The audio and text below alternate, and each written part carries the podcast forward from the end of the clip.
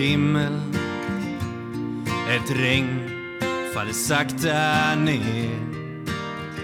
Det får mig att minnas en stad En stad jag lekte i som barn. Grågrå människor i svarta, så svarta kläder.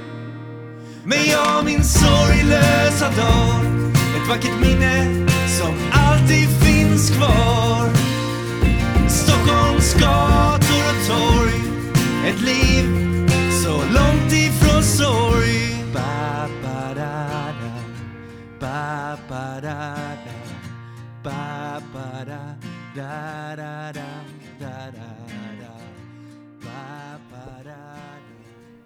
Hej och välkomna till Beroendepodden avsnitt 23. Mitt namn är Anneli. Välkommen hit till er som är här för första gången. Eh, ni undrar säkert vad det är för en podcast och det är en podcast om eh, alla sorters beroende, mm, missbruk, medberoende och psykisk ohälsa. Så det finns ju en del att prata om. Jag som håller i podden lever själv som, eller är en beroende. Min huvuddrog är alkohol och jag har varit nykter i åtta och ett halvt år. Eh, en dag i taget. Eh, mm. Och eh, välkommen hit till er som eh, lyssnar igen. Eh, tack för alla fina mejl och sådär som jag får. Det betyder jättemycket verkligen. Eh, vill ni vara med och sprida podden, gör det gärna eh, på Facebook och sociala medier. Så ju fler som hittar till podden, ju fler människor har vi möjlighet att hjälpa. Eh, så sprid gärna podden på Facebook och sådär. Och jag ser att fler och fler hittar hit och Eh, fler och fler hör av sig och ber om hjälp. Vart ska jag vända mig och så här. Och har man de här frågorna om vart man ska vända sig så finns det faktiskt en flik på hemsidan beroendepodden.com där det står hjälp att få. Under den fliken så finns det olika länkar till olika ställen som man kan vända sig till om man behöver stöd och hjälp. Vill man stötta podden så kan man göra det genom att eh, gå in på hemsidan. Där står det hur man kan stötta podden genom olika frivilliga eh, bidrag, gåvor, eh, bli sponsor, samarbetspartner. Eh, eller så anmäler man sig till årets mysigaste löplopp som heter Flatenloppet som är ett löplopp som jag och Mats Rotegren, en man som var med i ett av de tidigaste avsnitten. Vi har det här löploppet tillsammans. Vi har anordnat det i flera år. I början så eh, skänkte vi pengarna till Stockholms Stadsmission och sen i några år skänkte vi det till Trygga Barnen. Men sen eh, så har vi nu eh, här senast bestämt att vi ska ha det som ett stödprojekt till Beroendepodden. Eh, Flatenloppet är supermysigt, det är ett löplopp, du kan krypa runt om du känner för det, om du inte gillar att springa. Eh, alla får medalj och eh, vi har massa fina priser som vi lottar ut på nummerlapparna. Och eh, det är verkligen ett löplopp för alla. Och en superfin bana. Så jag hoppas verkligen att vi ses eh, så. Sen så, ni som missade förra veckans avsnitt eh, där vi pratar om sexberoende och kärleksberoende eh, så finns den ju fortfarande kvar så ni kan ju gå in och lyssna.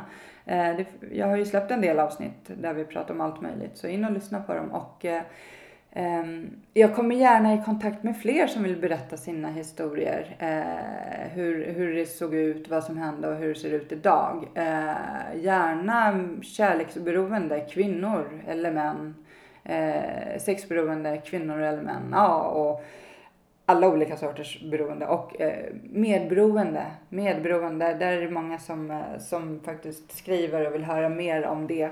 Så. Eh, ja, så hör av er om ni vill vara med i podden. Eh, eller om ni vet någon kändis ni skulle vilja höra som eh, ni vet har problematik med någonting. Så skicka iväg det till mig så ska jag se om det går att ordna. Eh, mm. Idag eh, har jag med en kvinna, Sabina. Eh, hon är inte gammal, hon är 21. Men eh, den kvinnan jag känner känns som en mycket äldre kvinna för hon har hunnit med, vara med om väldigt mycket i sitt liv.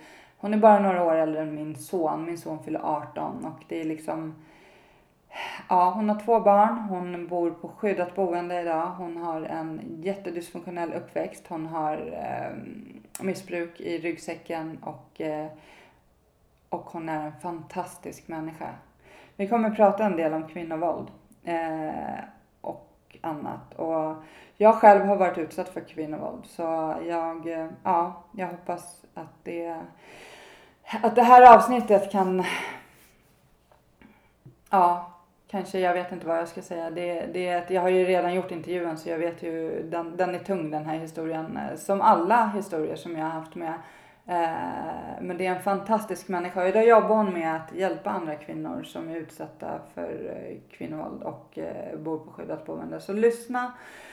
Och som sagt, sprid gärna podden så fler hittar den på Facebook, sociala medier och så här, så att fler människor kan få hjälp. Så ja, jag stannar där och släpper in dagens gäst. En dyster T-baneperrong Ett liv inrutat i betong. Stäng ut det andra med musik. Fokusera allt på att bli rik. Här finns en dyster atmosfär. Ett liv kretsat kring karriär. Men jag min sorglösa dag. Ett vackert minne som alltid finns kvar Stockholms gator och torg Ett liv så långt ifrån sorg ba, ba, da, da. Ba, ba, da, da. Ba, ba, da, da. Ja, hej och välkommen till Beroendepodden eh, Sabina Sundén.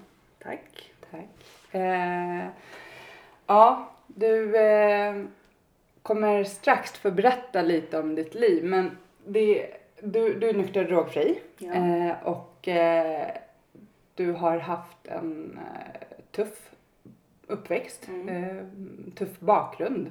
Eh, och eh, jag sa det precis innan vi satte på inspelningen här att du är inte så gammal. Du är, hur gammal är du? 21. 21. Det är liksom, du är bara något år äldre än min son. Och det känns inte så. Alltså det känns som att sitta i, i köket med en eh, kvinna som är mycket, mycket äldre. Och vid ett tillfälle, vi har ju träffat varandra några gånger förut. Och vid ett tillfälle så sa du, vad var det du sa? Att du är en gammal Gammal själ. Ja, och det, ja, det är väl lite den, du har hunnit vara med om mycket liksom. Så det är, din ålder säger inte egentligen vem du är. Utan du är en, ja. Och du har två barn också. Ja, Som är, två och tre. mm, så då var du väldigt ung. Jag var precis hade fyllt 19 när jag fick min första dotter. Mm. Och 20 när jag fick min andra. Mm. Mm. Så de är... Det blev tidigt. Mm. Ja, där, där var jag faktiskt jag också tidig. Jag var 20 när jag fick min första, tänkte säga, min första och enda. Mm. Men som sagt, det här ska inte handla om mig i det här programmet. Vad, eh, jag skulle vilja att du börjar med att berätta. eh, Vart kommer du ifrån? Berätta om din uppväxt. Ehm, ja, jag, jag började mitt liv med mina föräldrar. Som är... Mamma var en blandmissbrukare och pappa var heroinist. Ehm, där startade mitt liv. Ehm, de har varit, innan jag föddes så var de väldigt mycket på behandlingar med mina två syskon. Ehm, så familjebehandlingar och sånt där. Ehm, så jag, jag är född i missbruksvärlden.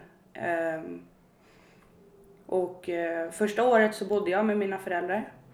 Eh, när jag var ett och ett halvt så eh, började min eh, mamma och pappa mixtra med urinproven eh, och var aktiva.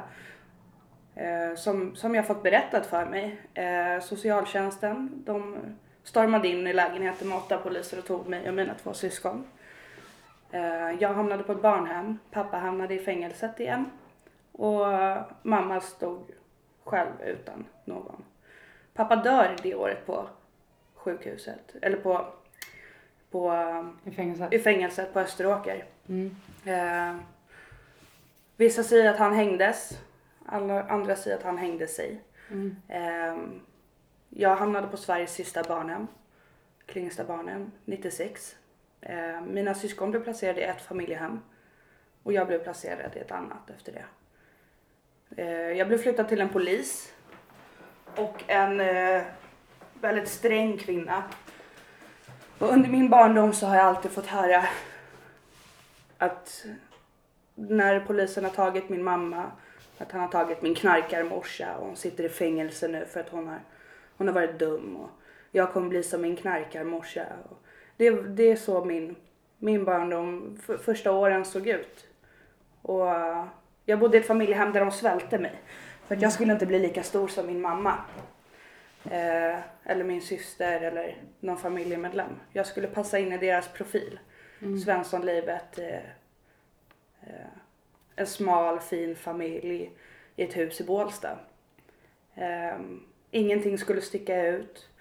Och jag var jättekliven ända sen.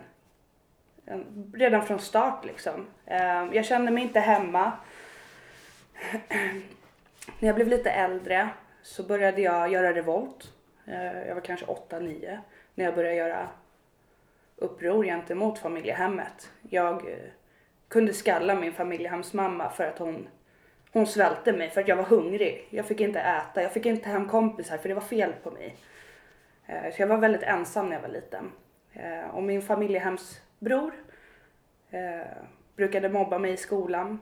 Ehm, och såg till så att andra mobbade mig eh, för att det var fel på mig. När jag, jag, jag stal när jag var i den åldern hos det här familjehemmet.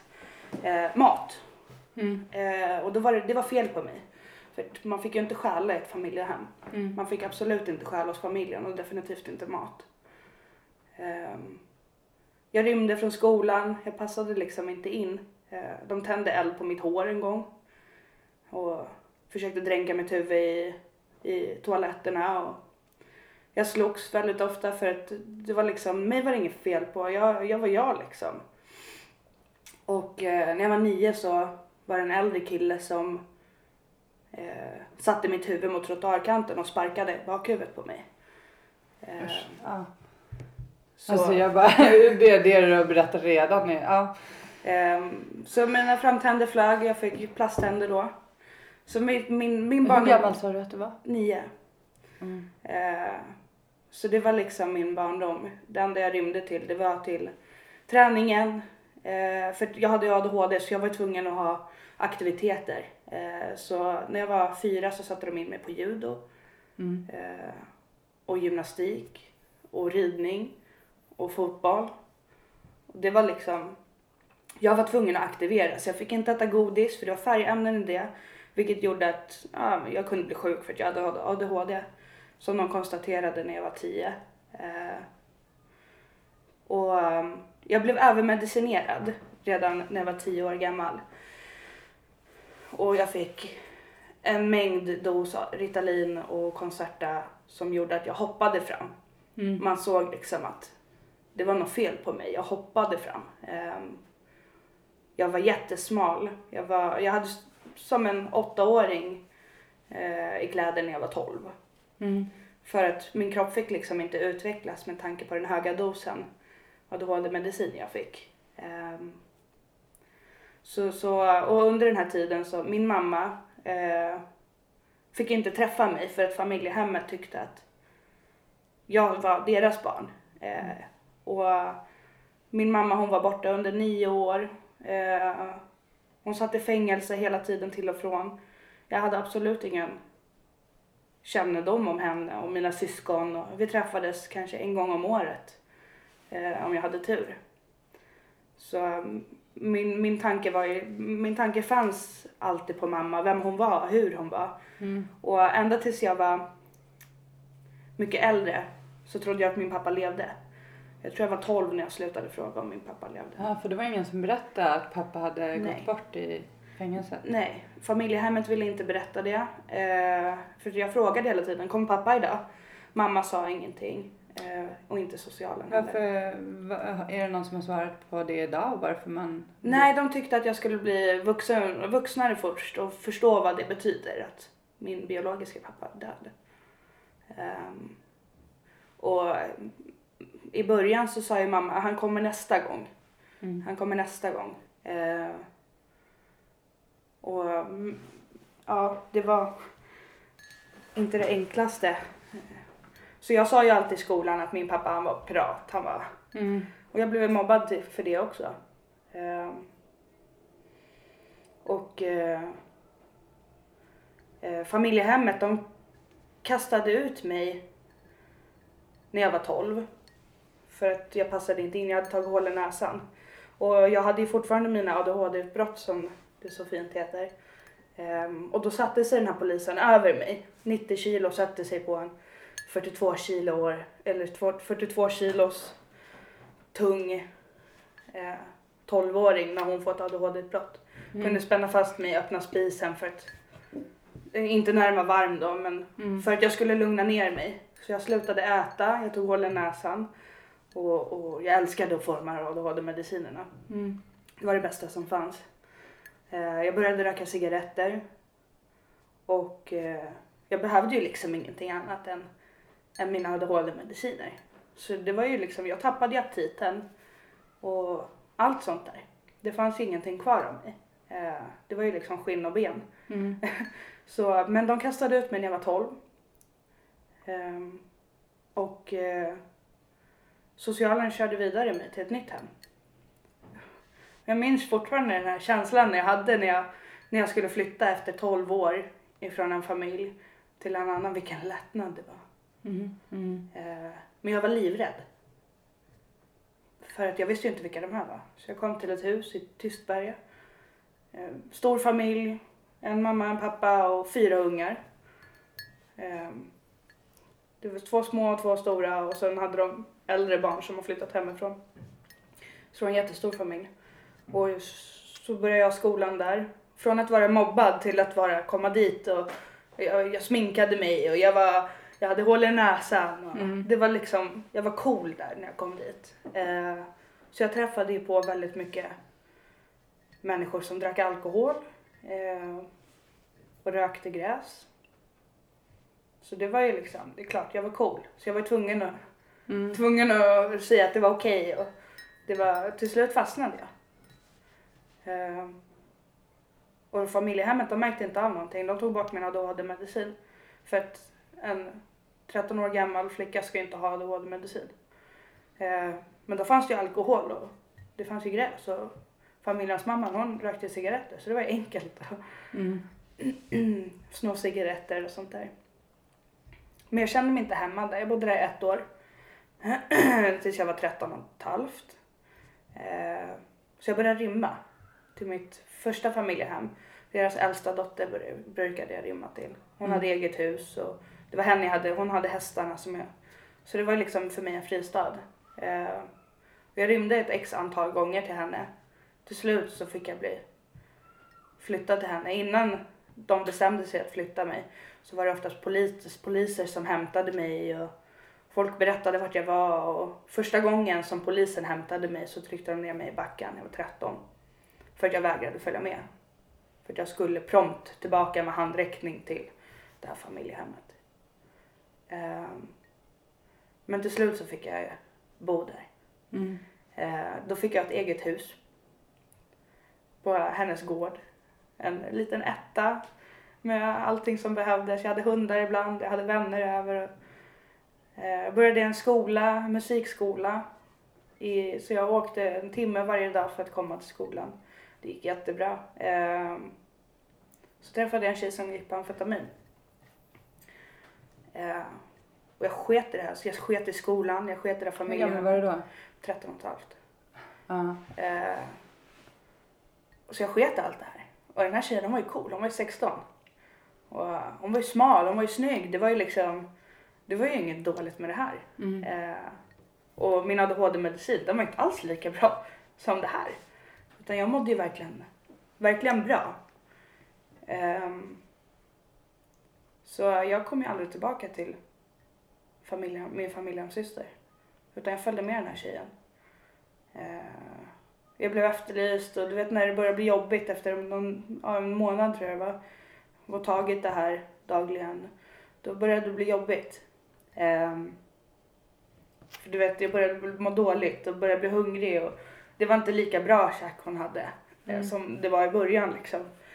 Eh, så jag ringer socialtjänsten för jag, bara, jag jag är helt ensam i världen.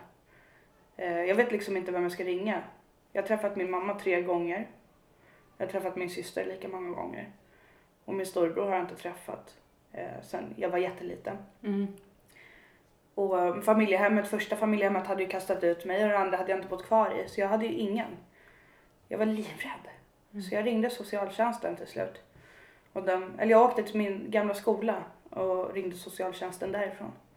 Och bara, vad ska jag göra nu? Vart ska jag ta vägen? Och de kommer hämta mig samma dag och kör mig till mitt första behandlingshem. Eh, där var jag någon vecka och tände av och eh, men då kom det en annan tjej som också hade samma missbruksproblematik. Så hon, jag hade ju ingen missbruk tycker jag. Jag tyckte det här var helt normalt. Eh, med tanke på att staten hade gett mig sådana doser av medicin också. Så eh, jag började, började ju ta det där. Jag bodde bara på det behandlingshemmet i tre veckor. Mm. Sen hoppade jag ut från tredje våningen och försökte ta livet av mig. Eh, för jag hade ingen. Jag visste liksom inte vad jag skulle ta vägen. 13 år gammal, jag hade ingen familj, jag hade ingenting. Jag tyckte att det var ju inte värt. Det här livet var ju inte roligt. Mm. Eh, jag hade ju aldrig fått, vara barn. Liksom. Det var ju inga leksaker som fanns utan för första familjehemmet tyckte ju inte att det var värt att lägga ner pengar på mig. Eh, utan jag fick spara ihop pengar som jag fick jobba med ihop för att köpa leksaker och sånt där. Men det här första familjehemmet, visar de, visar de kärlek på något sätt? Alltså så här, eller var det, var det bara något, en, Jo, in, in, en inkomst för dem? Eller? det kändes som det med tanke på att jag senare fått veta att familjens mamma missbrukade. Mm. Eh, så de fick inte vara familjehem sen. Okej. Eh, så den enda känslan jag har eh, det är att jag, Mm. jag var bara en inkomst. Mm. Jag var en jobbig plåga för dem liksom. Mm. Det var det jag fick höra men när det var bra så var det bra. Mm. Eh, deras äldsta, eller näst äldsta son eh, tyckte inte om mig så när han var på besök så fick jag sitta och äta på mitt rum. Så för mig känns det inte som att det var en familj. Nej.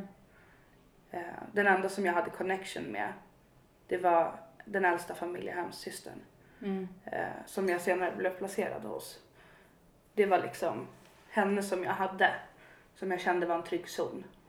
Och när jag bodde på behandlingshemmet så, så började familjehemmet, första familjehemmet, Bålsta, bör- började skicka vykort och ringa någon gång som att de brydde sig.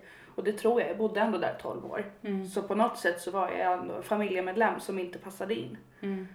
Ehm, och det är väl klart att jag har kontakt med dem idag också. Eh, inte alls på samma sätt, men de var min barndom. Mm. De vet liksom om min barndom. De har, även om det inte har känts bra och inte känns bra, eh, så var fortfarande de en del av mitt liv. Eh, men, ja. Men sen på det här behandlingshemmet, eh, där är det också lite olika. På vissa behandlingshem så får man ju faktiskt behandling, på vissa gör man förvaring. Hur var det på det här stället? Det var behandling. Det var ehm, ett aggressionsbehandlingshem typ. Mm. Vi hade möten varje dag och vi hade, jag kommer inte ihåg vad den behandlingen hette. Eh, jag var så liten. Men det var någon så art, art hette det. Mm. Aggressionsproblematik. Eh, det var liksom inte missbruksrelaterat eller någonting sånt där. Det var ju liksom, min missbruk har ju varit dolt. Mm. Eh, jag har inte sett att jag haft ett missbruk förrän jag blev vuxen. Mm. Eh, och inte min familj heller. Eh, men när man ja, börjar Mm. snorta sin medicin 14 år gammal så tror jag att det, Mm. det är ett missbruksproblematik. Fanns det andra i din ålder här på de här, det här Ja. stället? Mm. Det gjorde det. Eh, jag visste ju inte vart jag kom ifrån. För att alla frågade mig, ja men vart är du ifrån? Och det enda jag sa det var lite här och var. Mm. Eh, eller så brukade jag säga från Hässelby eftersom att jag var skriven på Hässelby Vällingby stadsdelsförvaltning. Men jag visste ju ingenting om Hässelby. Jag hade ju inte sett Hässelby. Eh, så jag hörde liksom aldrig hemma. Eh, sen efter jag hade försökt ta livet av mig eh, så hamnade jag på psyket inlåst. Eh, och socialen kommer dit. Jag försöker få en placering hos en pojkvän jag har hittat och sådär hos hans föräldrar men de har inte råd. Ehm, och socialen kommer dit och säger att vi kommer låsa in dig. Du kommer hamna på ett SIS-boende i Eskilstuna. Och jag blev jättearg. Eh, jag hoppade på kryckor som att jag hade krossat knät. Mm. Ehm, så jag tog min krycka och började slå på min socialsekreterare på psyket. Så vårdarna trycker ner mig mot marken och lugnar ner mig. Sen dagen efter så hämtar polisen mig och kör mig till det här. Eh, och på psyket så var det en, en kvinna som var anorektiker som hade, som hade eh, brass som var opiumdoppat. Eh, det var första gången för mig när jag, när jag rökte, rökte opiumdoppat. Mm. Då var jag fortfarande, jag hade inte fyllt 14 ännu. Um, och så jag rökte ju det dagligen då under de här tre veckorna som jag var där. Uh, jag mådde ju jättebra tills jag kom till det här andra SIS-boendet, låsta akutavdelning. Um, då fick jag en avtändning som det var liksom, det var blod från, från alla håll och kanter. Så jag hamnade på sjukhuset efter att jag har blodat ner hela rummet som jag kommer till. Ehm, och jag minns den första, den första visiteringen jag hade när jag kom dit var av två män, nakenvisitering.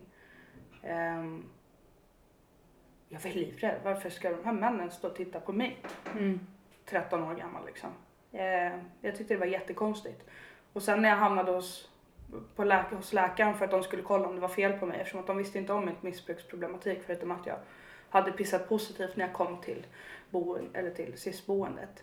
Eh, och den här läkaren eh, gjorde fel med mig.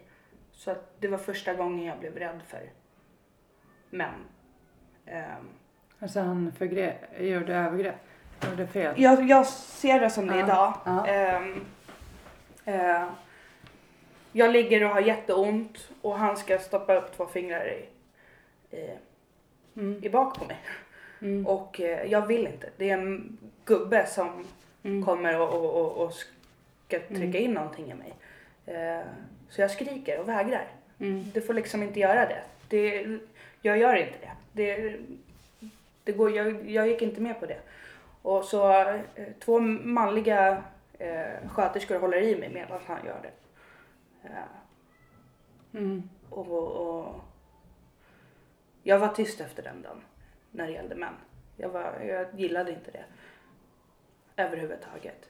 Eh, med tanke på att i ett familjehem så förgrep sig en, en familjens pappa på mig när jag var väldigt liten. Ehm, så det här blev liksom en flashback för mig att nu ska han göra samma grej.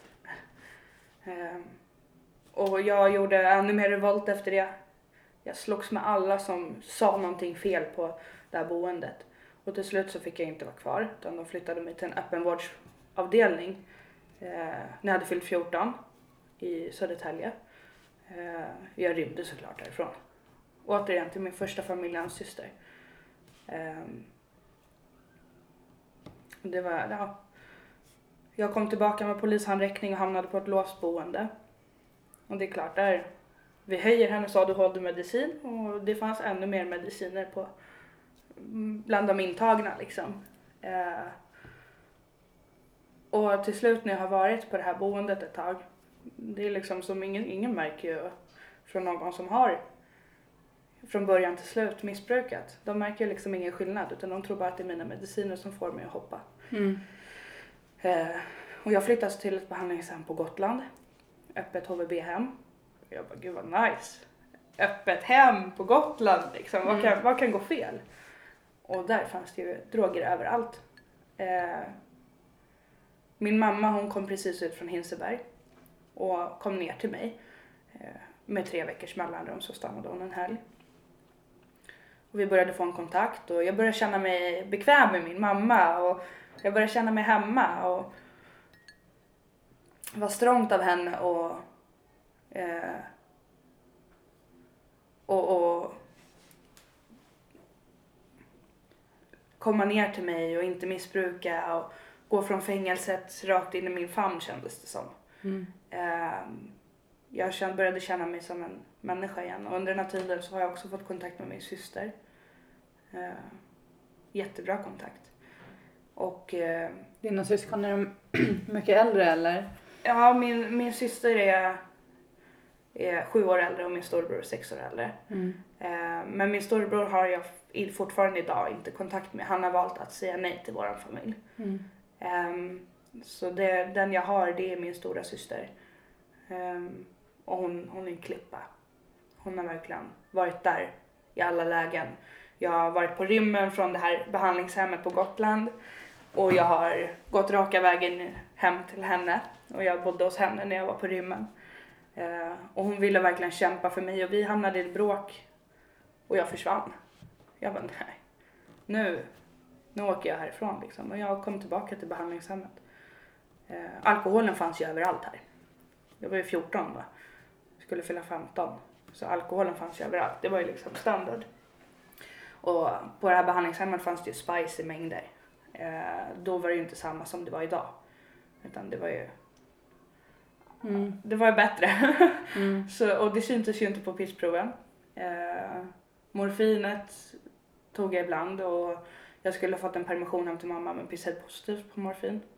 Och jag skyllde på att det var någonting i maten och det var fel på stickan men jag, det var ju inte det. Så jag fick inte åka hem.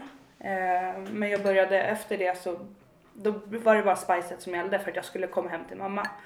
Eh, för att hon har ju skött sig nu och hon kämpar ju för att jag ska bli hemflyttad liksom. Eh, men till slut orkar inte jag längre. Eh, så jag försöker ta livet av mig igen. Och jag lyckades nästan. Eh, jag hamnade på ett vuxenpsyke, på ett låst vuxenpsyke på Gotland. Jag, var- jag var livrädd, 15 år gammal. Och så, det är gravt sjuka människor, Mm. vuxna människor på det här psyket. Så jag är livrädd. Eh, jag bara, jag har inte hemma här. Så jag var där någon vecka och sen flyttades till ett barnpsyke. Och fick eh, vid, därifrån vidare placering på ett behandlings, öppet behandlingshem eh, på- i, på Södermalm. Ehm, där de inte tog pissprov. Jag fick de medicinerna jag ville. Så jag fick eh, hög grad av ADHD-medicin. Eh, jag åkte hem till min mamma när jag kände för det. Jag gick inte i skolan. Det var liksom, jag levde som jag ville. Jag var ute sena nätter med de andra intagna och hamnade gång på gång på Maria Ungdom. Men jag tyckte det var life. Jag var i Stockholm. Jag, Mm. det var tydligen här jag är uppvuxen. Här, är, här tillhörde jag liksom. Eh, så jag kunde göra vad jag ville. Och det eskalerade mer och mer. Eh, jag fick nya vänner i Stockholm som återigen införde mig till brasset och eh, alkoholen. Eh, jag fick alkoholförgiftning några, några gånger. Eh, och jag rökte opiumdoppat också. Jag hittade, jag hittade ju allting i Stockholm. Det, var ju, det fanns ju överallt. Och min mamma hon tyckte att det var helt okej att jag och min kusin satt i köket och snortade Ritalin. Eh, för jag hade ju medicin, medicin utordinerat till mig. Så det var Alltså ju hemma hos henne? hemma hos henne. Mm. Ehm, min mamma hade ju också fått Ritalin under den tiden. Så hon åt ju medicinen också. Eh, så hon tyckte att det var helt okej. Mm. Och det var liksom inte, hon, hon, hon har alltid levt efter att jag ska hitta mina egna gränser och lära mig själv. För att eh, med tanke på vad hon har gjort så tycker hon att jag skulle gjort annorlunda liksom. Mm. Ehm, och min mamma hon, hon har varit jättebra även om hon har gjort väldigt dumma val. Eh, och kanske inte alltid väljer de bästa prioriteringarna. Eh, hon har alltid varit där. Hon, har, ja, hon tyckte det var bättre att jag rökte brass än att jag drack alkohol och inte visste vad jag gjorde. För då satt jag hemma i soffan och käkade godis. Mm. Det var hennes sätt att prioritera på vad som är bra och vad som är dåligt. Um, och sista gången jag hamnade med alkoholförgiftning eh, samtidigt som jag hade rökt opiater eh, så hamnade jag på beroendeakuten. Och eh, när jag vaknade upp så vaknade jag upp med slangar över hela mig. Och jag bara, jag bara vad är det här? 16 tror jag jag var. Ehm, och eh, de proppade i mig mer stress för att jag skulle somna. För att jag skulle vara lugn. Varje gång slet jag ut de här sladdarna. Varje gång jag vaknade upp. Så de proppade bara i mig mer och mer. Eh, och till slut så sa de det får gå. Utanför står polisen och kör mig till Maria ungdom igen. Eh, det var mitt roliga år eh, som 16. Och eh, där utanför står ju polisen och kör mig till Maria ungdom. Och eh, när jag kommer in på avgiftningen så har de inte, de gör ju inte jättegrundliga undersökningar och så här, när man kommer in på avgiftningen på Maria ungdom. Så jag har ju stoppat upp så att jag har ett stash. Ehm, med både det ena och det andra. Eh, och po polisen kommer in i min, i min cell liksom. Eh, med socialtjänsten. För att socialtjänsten vågar inte gå in själva med tanke på vad jag har gjort tidigare. Mm. Ehm, och de säger att nu kör vi dig till ett SIS-hem, du får polishandräckning. Jag bara okej. Ja, så började försöka sparka emot min socialsekreterare. Jag bara, det kan du glömma. Mm. Här är ingen som kör mig till något nå, nå nytt låst hem inte. Eh, så poliserna tar tag i mig och sätter hand, handklovar på mig och ska ta ut mig till bilen. Och jag bara, ja visst. Jag har ju redan satt på handklovarna så jag kan ju lika gärna följa med. Eh, det är snö ute. Jag har så här flip-flop på mig. Ehm, och när, när det är en snöhög som jag ska gå över, jag minns jag så väl. Och de håller ju inte i mig utan eftersom jag har handklovarna och gått med på att följa med. Så jag hoppar över den här eh, snöhögen för att komma till bilen. Och de tror att jag, nu rymmer hon. Hon drar. Så de trycker ner mig i, i, i snön med allt grus så att jag är helt blodig i halva ansiktet. Eh, jag bara, ja ja, det är lugnt. Skitsamma, jag är flummig. Mm. Kör bara. Så när vi kommer till det här behandlingshemmet, SIS-institutionen i Örebro, så uh, pissar jag positivt på hela stickan. Um, och när de går ut och pratar med polisen och sånt där, då har jag mitt stash kvar. Så jag trycker i mig allt. Allt. Um, och det är helt sjukt att min 16-åriga 50 kilos kropp klarade det utan att det blev fel. Um, men uh, ja, så jag, när, jag, när de kommer in igen så står jag naken och bara gör, gör visiteringen. Jag är så van vid det här nu. Uh, det är inte normalt när man är 16 att man bara varsågod gör en naken visitering. Um, och när jag kommer in på den här avdelningen, har satt på mig kläder, så här, intagningskläderna och, och det där så ser jag ju gamla vänner det är jättemånga gamla vänner från psyken och från, från, från gatan liksom. Eh, sovit på samma parkbänkar tillsammans och hållit värmen. Eh, så det, det var ju skitkul tyckte jag. jag. Jag har ju fått värsta hallucinationen så jag tror att jag har kommit in på en militäranläggning. Så jag ser däcken framför mig. Så jag måste hoppa de här däcken och skriker till en av mina gamla vänner bara kom inte nära du kommer ramla på alla däcken. Så jag hamnar på isoleringscellen på avgiftning. Det insåg de det här stod inte rätt till. Eh, och jag bodde på den där akutavdelningen i ett år och nio månader inlåst. Eh, man ska bo där mellan sex till åtta veckor. I ett år och nio månader bodde jag där. Men jag rymde jag rymde aldrig på permissioner för då skulle de dra in mina permissioner. Rymde alltid ifrån hemmet. Mm, mm. Eh, från ett låst SIS-institution. Eh, jag lyckades slå sönder pansarglas här och var. Och på det här hemmet så åker jag fast för att misshandlat åtta personal. Mm. Eh, jag och en annan tjej. Och jag åker dit för mordförsök. För att en tjej har kastat mat på mig. Jag var liksom gamlingen där, jag hade bott där ett år. Jag var gamlingen, så mig bråkade man inte med. Tyckte de. Eh, och hon kastar mat på mig för att hon inte, det passade liksom inte. Så jag tar en tallrik och försöker verkligen slå ihjäl henne. Eh, hon fick skallskador. Eh, så jag åkte dit på misshandel blev det då.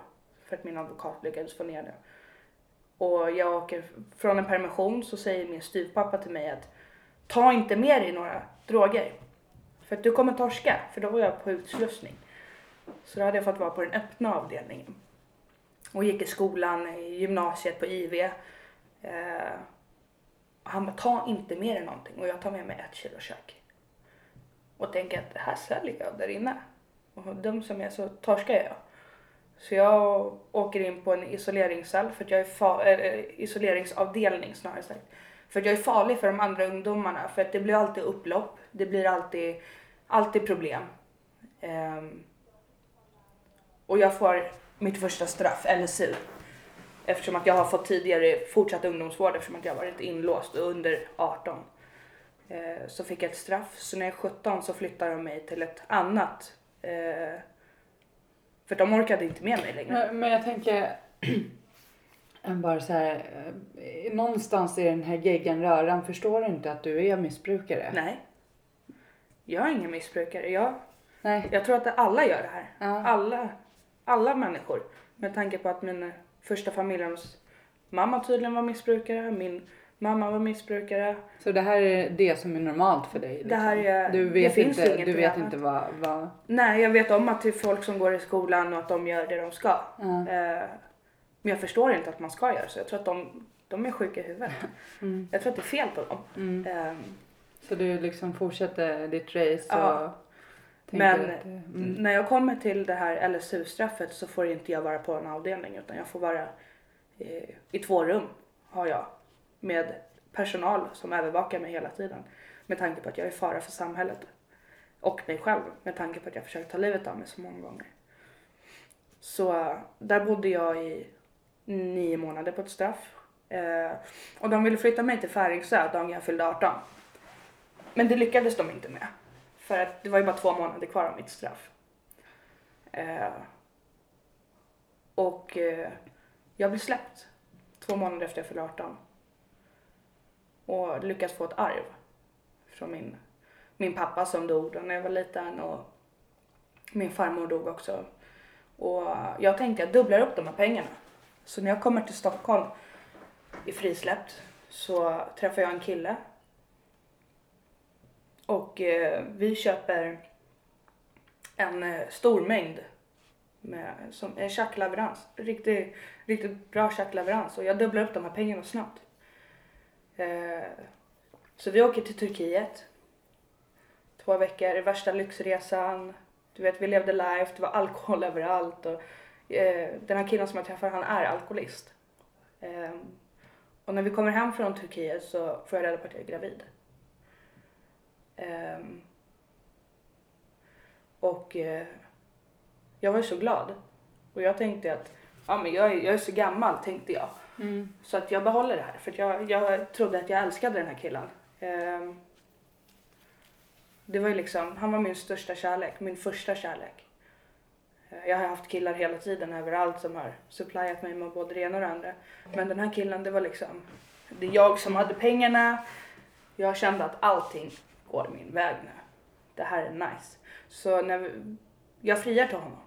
Ehm, I Turkiet då, innan jag fick reda på att jag var gravid. Framför 350 pers på en scen. Mm. Eh, jag tänkte varför ska han fria för? Eh, det är jag som älskar honom liksom. Och eh, min dotter föds i april 2014. Eh, jag har släppt allt det här kriminella livet. Jag har släppt allt det här med, med alkohol och missbruk och det som jag fortfarande inte förstod då, att jag var missbrukare. Eller att jag har haft en missbruksproblematik. Eh, men jag har släppt det där som inte var bra, som jag visste om inte var bra för ett barn. Eh, och jag blir en housewife, jag blir hemmafru verkligen. Jag tar hand om min kille som inte kan skaffa pengar, som inte kan ta ett jobb. Så jag betalar hans alkohol. Eh, jag tar hand om mitt barn. Hur gammal är- han? Min, Alltså när 33 är han då. Eh, och du är 19, 18? Ja, jag var 19. Och eh, när min dotter är fem månader får jag reda på att jag är gravid igen. Och jag tänkte, eh, det här kommer rädda vårt förhållande. Och vi gifter oss. Eh, och allting är jätteunderbart, vi lever drömmen, allting är fantastiskt. Förutom att han dricker alkohol och blir elak. Eh, dagen efter vi gifter oss så försöker han strypa ihjäl mig för första gången. Min dotter ligger i andra rummet och sover. Mm. Ehm, och det eskalerar, det här våldet eskalerar. Den fysiska misshandeln och psykiska misshandeln och även sexuella misshandeln. Ehm, det eskalerar. Han dricker mer alkohol, han vägrar gå till jobbet. Och han får psykos. Eh, den här killen får en diagnos som heter paranoid schizofreni. Som är, eh, den växer fram mera vid alkoholintag. Och han dricker rätt ofta. Så han får hamna på psyket när min dotter är tre veckor. Eh, och han hamnar på psyket en gång till. Han börjar ta eh, sprutor, eh, Risperdonsprutor eh, för schizofreni Mm. som ska hjälpa och det hjälper. Han blir bra.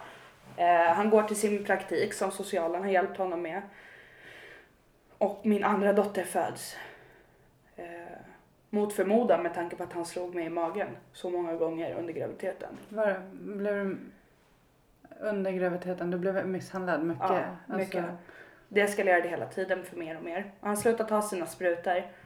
Och eh, jag berättade inte för min familj under den tiden förrän min dotter är tre veckor. När jag ringer och berättar att jag är på skyddat boende. Han har misshandlat mig så grovt så att eh, jag blöder. Min dotter stod nedanför och ryckte mig i benet medan han slog mig. Medan han, han, han gick in och kallduschade min ettåriga flicka. Eh, för att det var, det var fel på henne att komma emellan liksom. Det var hennes fel att pappa gjorde så här. Och eh, jag hamnade på ett skyddat boende. Eh, med min tre veckor gamla dotter och ett år och två månader gamla dotter. Ehm, och jag håller på att gå i taket. Jag håller, på, jag håller på att bränna ut mig själv i allt det här. För att jag ska vara alla till lags och allting är så perfekt och jag ville verkligen ha det här drömlivet. Eh, för att jag älskade ju den här mannen.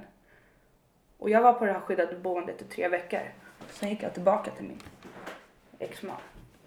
Eh, och eh, det är lugnt under ett tag. Han är jättefin under ett tag och det ska inte hända igen och allting är toppen. Ehm, men han fortsätter. Och eh, för åtta månader sedan så gjorde han en misshandel eh, igen. Sista gången han gjorde det. Ehm, och jag kommer blodig ut det här. Och polisen hade då varit hemma. Och eh, han är häktad för grov kvinnofridskränkning eftersom att han har gjort det här under loppet av tre månader. Eh, nya misshandlar och han gav min dotter en örfil. mm. Ehm, då fick jag nog. Så vi hamnade på skyddat boende. Eh, vilket jag fortfarande bor på nu. Eh, jag är så traumatiserad i allt det här. Och det ser de på skyddade boendet. Så de tycker inte att jag är lämplig att ta hand om mina barn. Så de kommer att placera mina barn. Och jag tänker, vad har jag kvar nu? De tog mina prinsessor och vad ska jag göra liksom? Eh, Jag var tvungen att gå med på en frivillig placering för att de inte skulle bli LVU-ade. Och eh, jag tar ett återfall efter två och ett halvt år. Eh, Då har du varit ren liksom i två och ett Ja, halvt två och ett år halvt år har jag varit för- ren. Ja, sen, sen du blev gravid första Ja, gången. Precis. Ehm, så jag tar ett återfall. Och den här gången går jag all in för att jag har ingenting kvar. Jag har förlorat min lägenhet. Jag förlorade mannen jag älskade. Eh, jag förlorade mina barn. Så nu känner jag mig ensam igen.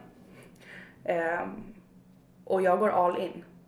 Min mamma hon injicerade ju i hela sitt liv. Mm. Eh, och jag tänkte det här måste jag testa. Och jag träffar min kusin som jag började missbruka med i Stockholm. Hon går på heroin och skjuter det. Och jag tänkte det här måste jag testa. Fan vad nice hon mår. Så under, under ett tag så gör jag det och min, min kusin. Men du testade det med alltså, din kusin då? Ja. ja. Och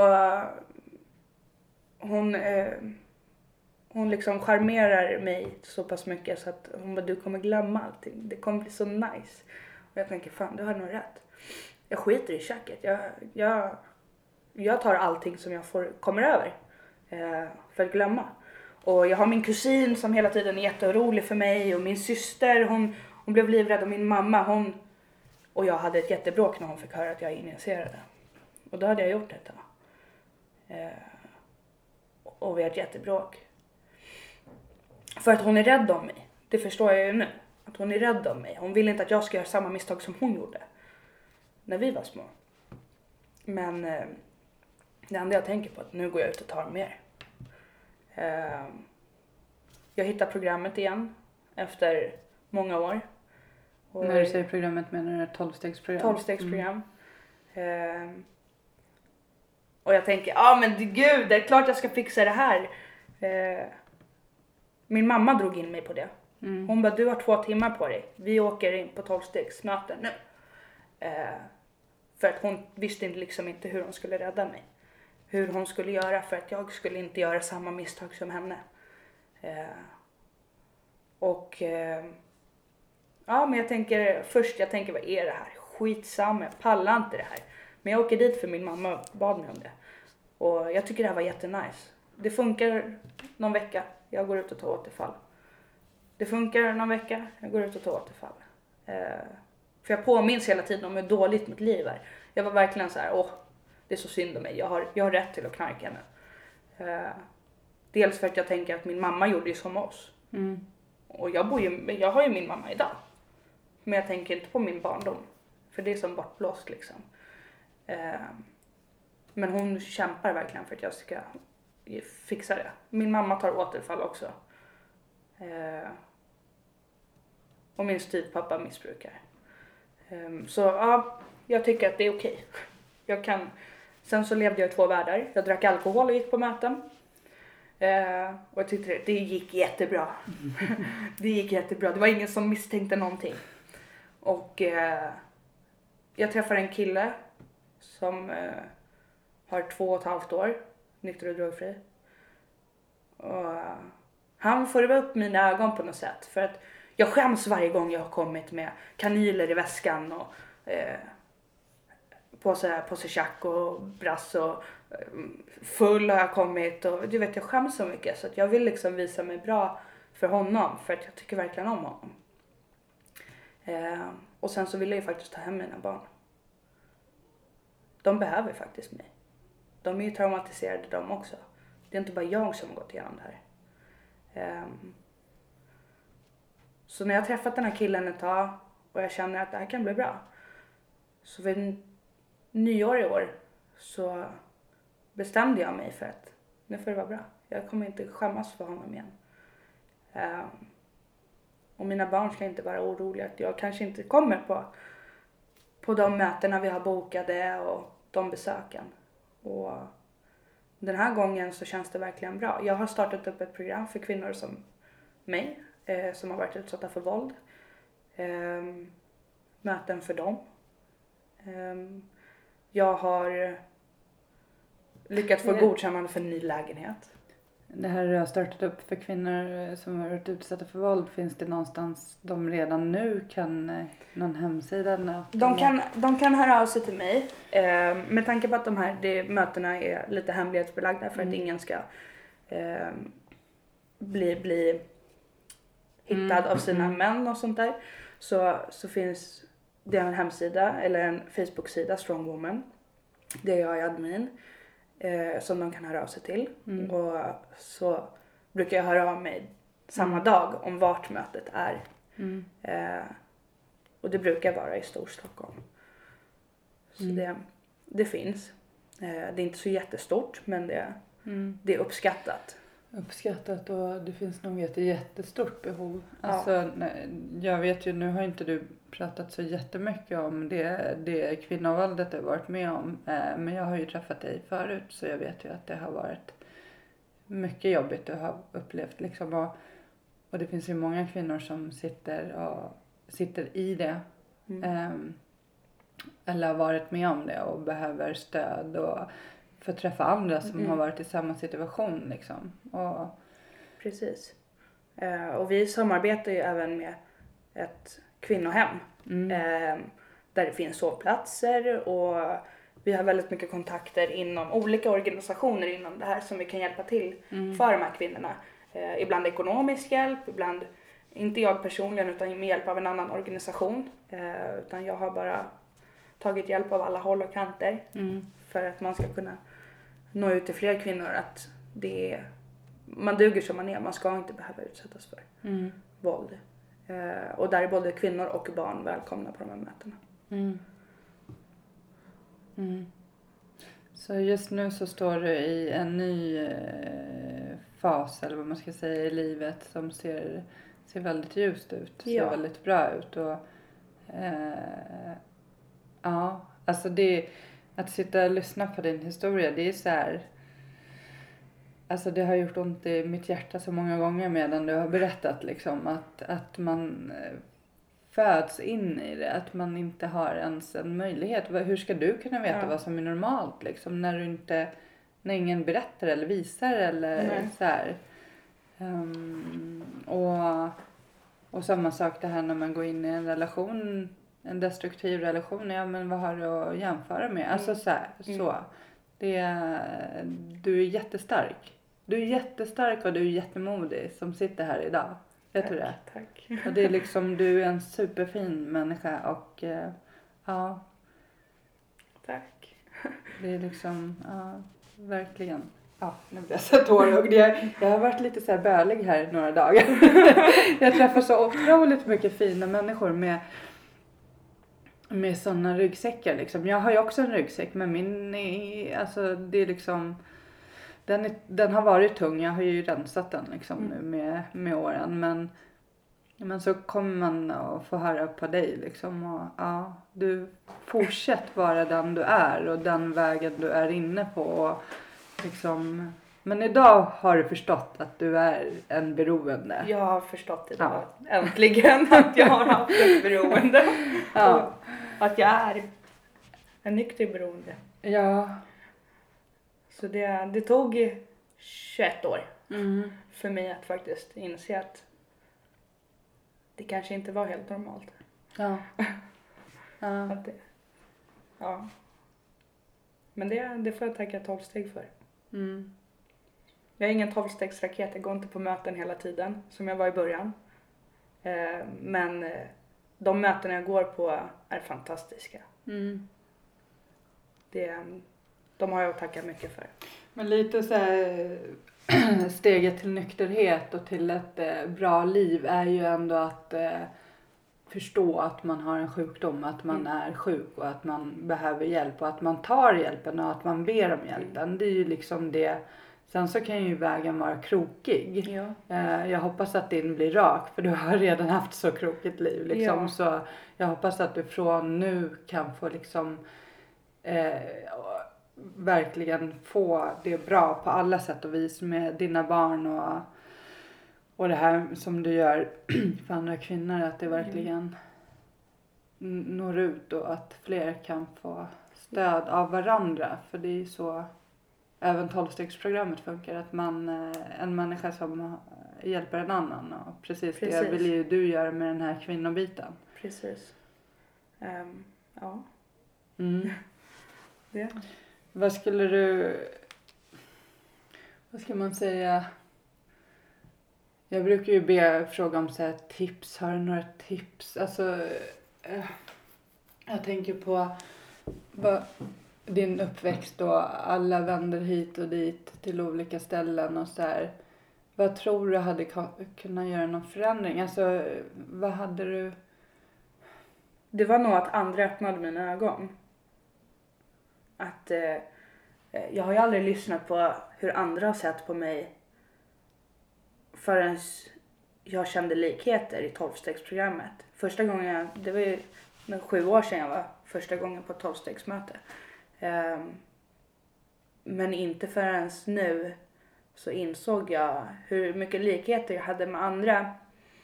Och min mognad var väl det som hjälpte mig i, i att komma till det beslutet jag har kommit till idag. Mm. Ehm, och det jag har framför mig. Ehm, jag vill inte sitta på en parkbänk om 20 år. Eller vara död om två år. Ehm, för det slutar bara där. Och det tog mig tid att inse. Men att verkligen lyssna. Inte bara höra utan lyssna på de som har haft liknande. Eh, har väl hjälpt mig till det jag har kommit till idag.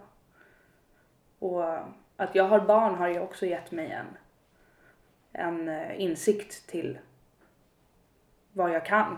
Att jag duger som jag är och att jag kan komma så långt som jag vill. Mm. Eh, så det är, den insikten bara kom. Det är jättesvårt. Ehm, nu har ja, jag vet inte riktigt hur man ska kunna lägga ett tips annat än att lyssna på dig själv.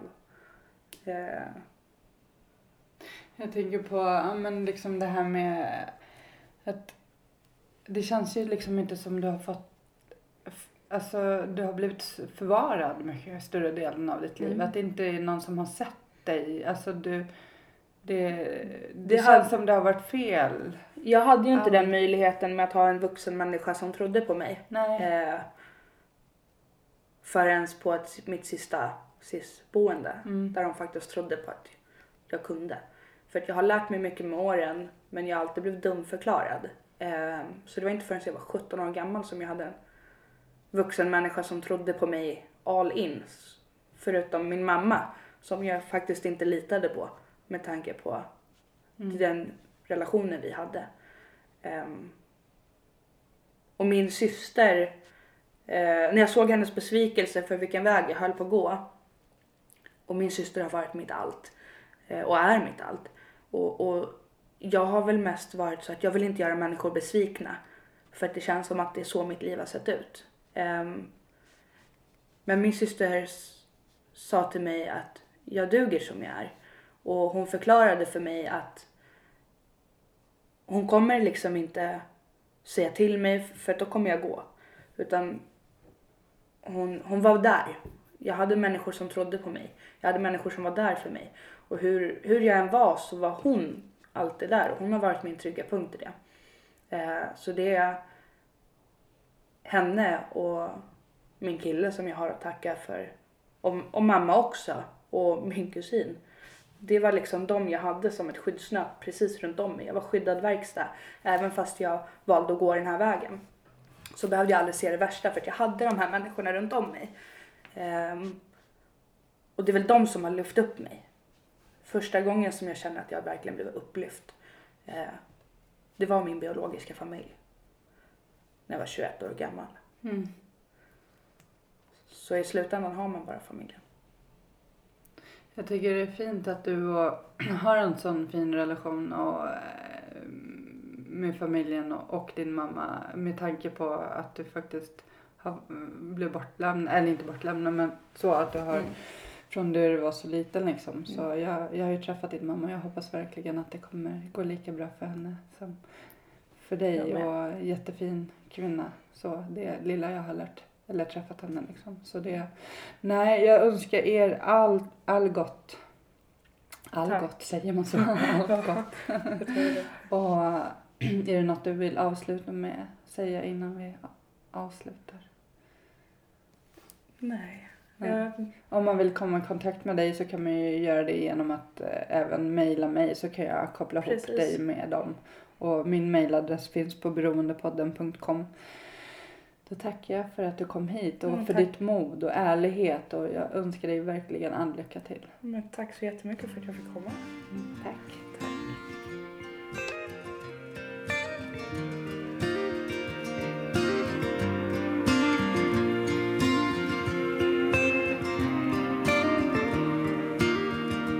Mörk himmel Ett regn faller sakta ner.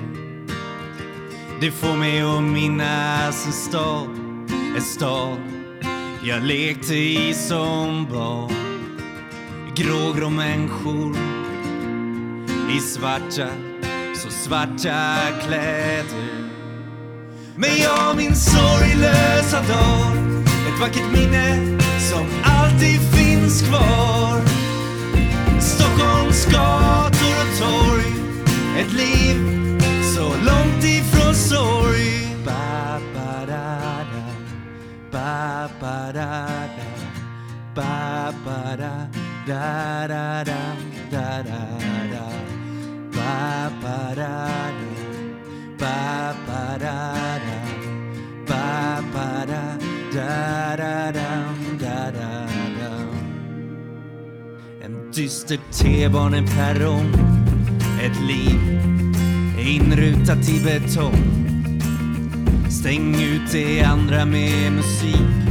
Fokusera allt på att bli rik. Här finns en dyster atmosfär, ett liv kretsat kring karriär. Men jag min sorglösa dag, ett vackert minne som alltid finns kvar. Stockholms gator och torg, ett liv så långt ifrån sorg. Ba, ba, da, da. Ba, ba, da, da. Ba, ba, da, da, da, da, da, da, da. Ba, ba, da, da. Ba, ba, da, da.